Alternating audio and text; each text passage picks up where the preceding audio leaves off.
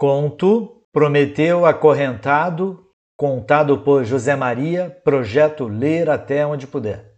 Após a queda dos titãs, a ordem voltou a imperar sobre a terra. Em meio à paz, a vida pulava. No mar, cardumes brilhantes nadavam entre as ondas. Manadas de animais corriam pelas planícies ou escalavam os montes. Pássaros se equilibravam na corrente do vento no céu agora firmemente fixado lá em cima. Tudo parecia estar em seu lugar. Mesmo assim, Prometeu, o mais sonhador dos deuses, estava melancólico. Prometeu era filho do titã Jápeto, irmão do desventurado Atlas. Na impetuosa e violenta família dos titãs, Prometeu era o mais ponderado. Quando teve início a rebelião dos Olímpicos, ele logo havia percebido para que lado as coisas estavam se inclinando. Sem hesitar, abandonou o próprio clã e se juntou aos rebeldes, convencendo seu irmão mais novo, Epimeteu, a fazer o mesmo. Após o triunfo olímpico, o sábio titã foi recompensado. Enquanto tantos de seus familiares eram lançados no Tártaro, Prometeu e Epimeteu tiveram a permissão de seguir vivendo sobre a terra, agora governada por Zeus. Mas todos nós conhecemos esta sensação. Nas aparências, tudo está bem, mas alguma coisa essencial parece estar faltando. Era assim que o visionário Prometeu se sentia em suas andanças pelo mundo. Sem saber exatamente o que planejava fazer, sentou-se certa vez nas colinas da região grega da Fócia, apanhou um punhado de terra, misturou um pouco da água de um córrego e começou a moldar o barro. Abrindo as mãos, Prometeu contemplou sua obra, uma figura feita à imagem de um deus, porém mais modesta e frágil. Ficou encantado com a beleza singela de sua própria criação e resolveu fazer várias réplicas. Ao fim do dia, uma pequena legião de estatuetas de barro estava enfileirada a seu redor. Prometeu sentiu-se tão encantado por seus pequenos novos companheiros que os presenteou com a vida. Os mitos não explicam como ele conseguiu esse prodígio. O fato é que a argila foi se transformando em carne, pele e osso, e os homens recém-criados começaram a olhar o mundo ao seu redor. Enquanto os outros animais andavam a quatro patas, com o rosto voltado para o chão, o ser humano foi criado para manter a cabeça erguida, observando o céu majestoso e as estrelas brilhantes lá em cima terra mais uma vez mudava perante a desconhecida forma da humanidade, escreveu Romano Ovídio no poema As Metamorfoses. Mas lembre, Prometeu criou apenas os homens, as mulheres viriam depois. Embora vivos e dotados de espírito, os humanos continuavam paralisados como se um medo terrível os petrificasse. Isso acontecia porque, ao criá-los, Prometeu havia lhes dado também o dom de ver o futuro, comum entre alguns titãs. E como eram mortais, os humanos não cessavam de ver mentalmente a hora de suas próprias mortes. Para livrá-los desse medo, Prometeu apagou o dom da profecia e os homens passaram a viver em uma abençoada ignorância Apenas algum deles, os profetas evidentes, preservaram o dom de ver o futuro. Mesmo livres do império do medo, os homens ainda careciam de conhecimento. Tinham olhos para ver, mas não tiravam proveito do que viam. Tinham ouvidos, mas não compreendiam os sons. Como vulto em um sonho, ao longo dos dias andavam sem propósito, em total confusão. E viviam no fundo do solo, em cavernas escuras, como bandos de formigas. Escreveu o dramaturgo grego Ésquilo na tragédia Prometeu acorrentado do século V a.C. Mas sentado à beira-mar, Prometeu ensinou aos homens os mistérios da astronomia, levou-os às profundezas das florestas e ensinou quais plantas podiam ser comidas e quais animais podiam ser domesticados instruiu-os na cura de muitas doenças e ensinou-os a tirar da terra os metais necessários para construir ferramentas. Também presenteou a humanidade com os números e as letras. Agora, os homens podiam escrever histórias, fazer cálculos e registrar o passado. O homem começava a entender o mundo e estava quase pronto para dominá-lo. Mas bem lá no alto do Olimpo, Zeus observava a criação de Prometeu e gostava cada vez menos do que estava vendo. Por algum motivo obscuro, o Senhor dos Deuses sentiu uma antipatia imediata pela humanidade. Político ardiloso, talvez temesse naqueles seres aparentemente modestos um competidor à altura dos deuses era preciso impedir que os homens se tornassem demasiado atrevidos. O Senhor do Olimpo sabia que só faltava uma coisa para que os filhos de Prometeu dominassem a superfície da terra: o segredo do fogo.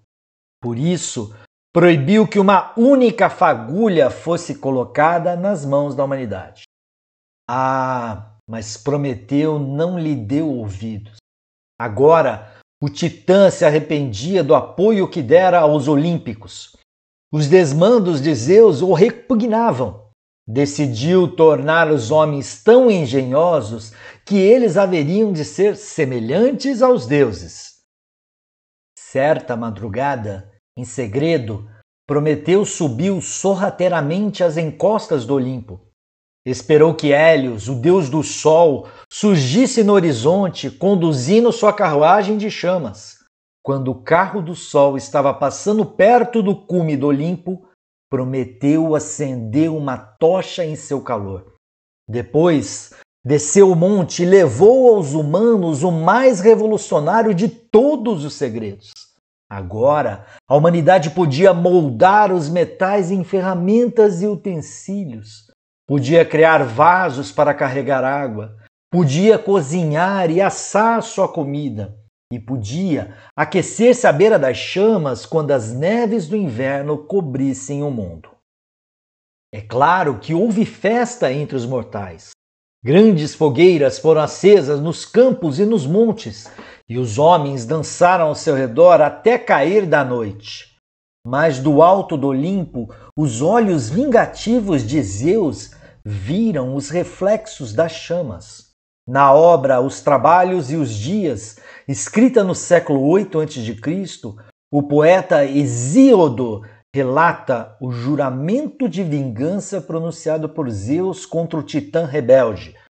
Filho de Jápeto, que ultrapassa todos em sua astúcia, você está feliz por ter me enganado? Mas o seu presente será uma grande praga para a humanidade. Em troca do fogo, darei aos homens um mal que vai seduzi-los e que eles acolherão com alegria sem saber que abraçam a sua própria destruição. A terrível vingança de Zeus vem em forma feminina. Os deuses do Olimpo criaram a primeira mulher, Pandora, e a enviaram aos homens, levando todas as desgraças que assolariam a humanidade. Horrorizado, Prometeu viu sua obra mergulhar na ruína. Incêndios se espalharam por cidades e plantações, e os homens usaram as artes de Prometeu para matar e escravizar uns aos outros. Zeus, contudo, ainda não havia saciado a sua sede de vingança. Convocou Kratos e Bia, dois seres alados de força colossal que serviam como guardas no Olimpo. Os capangas divino aprisionaram Prometeu e, com a ajuda do ferreiro Hefesto, acorrentaram-no no alto do Monte Cáucaso, na fria e ventosa região da Sítia. Lá, o benfeitor da raça humana sofreria mais proverbial e terrível de todas as punições. Todos os dias, quando o sol despontava atrás dos penhascos pontudos, uma enorme sombra surgia, batendo asas contra o céu da manhã. A águia, enorme, faminta e monstruosa, pousava sobre o corpo nu de Prometeu e cravava o bico e as garras em seu ventre. Por horas e horas ela rasgava as carnes do prisioneiro e devorava seu fígado, bicada por bicada. Ao pôr do sol, o pássaro ia embora, ensanguentado e preso ao rochedo. Prometeu ficava exposto às neves e ao vento. Enquanto o resto do corpo tremia, o fígado estraçalhado se regenerava. E tão logo vinha a próxima manhã, recomeçava o suplício. Como sou miserável! lamentava-se Prometeu na obra de Ésquilo. Eu, que inventei tantas artes para a raça humana, não tenho a habilidade necessária para me libertar do próprio sofrimento. E por anos e anos a tortura continuou. Em meio a tanta dor, contudo, Prometeu jamais pediu desculpas e não cessou de bradar seu desprezo contra Zeus. O senhor do Olimpo escutou, impassível, as ofensas que seu prisioneiro lançava. Mas, de acordo com Ésquilo, Zeus acabou ficando com uma pulga atrás da orelha e, ao escutar essas palavras do titã acorrentado, por mais que me aprisione e me torture, o governante dos céus um dia precisará de minha ajuda, pois eu conheço um segredo terrível. Eu, e apenas eu, sei quem está destinado a derrubar Zeus do seu trono alto lá no céu. Só vou revelar o segredo quando for solto dessas correntes e quando meu suplício acabar. As palavras plantaram a insegurança no coração olímpico. Zeus recordou seu próprio pai, Cronos, e também seu avô, Urano, e temeu ter o mesmo destino que seus ancestrais destronados. Nos mitos gregos, Zeus era considerado um ser de sabedoria imensa. No entanto, seu conhecimento não era perfeito nem absoluto. E prova disso é que foi chantageado por Prometeu. Por fim, a curiosidade e o medo se mostraram mais fortes que o rancor. E Zeus ordenou que Heracles, o maior dos heróis gregos, acabasse com o terrível martírio de Prometeu. Certa manhã, quando a águia faminta ia descendo sobre o corpo do titã, uma flecha zuniu no espaço. O pássaro da dor tombou sobre o rochedo, e logo mãos fortes romperam as correntes forjadas por Éfesto. Prometeu respirou num alívio indescritível após anos de sofrimento. Em seguida, segurou a mão de Heracles, que lhe estendia. Enquanto o sol surgia sobre o Cáucaso, o mais poderoso dos homens ajudou o Criador da raça humana a caminhar para a liberdade. Conto Prometeu Acorrentado, contado por José Maria Projeto Ler até onde puder. Paz e bem a você.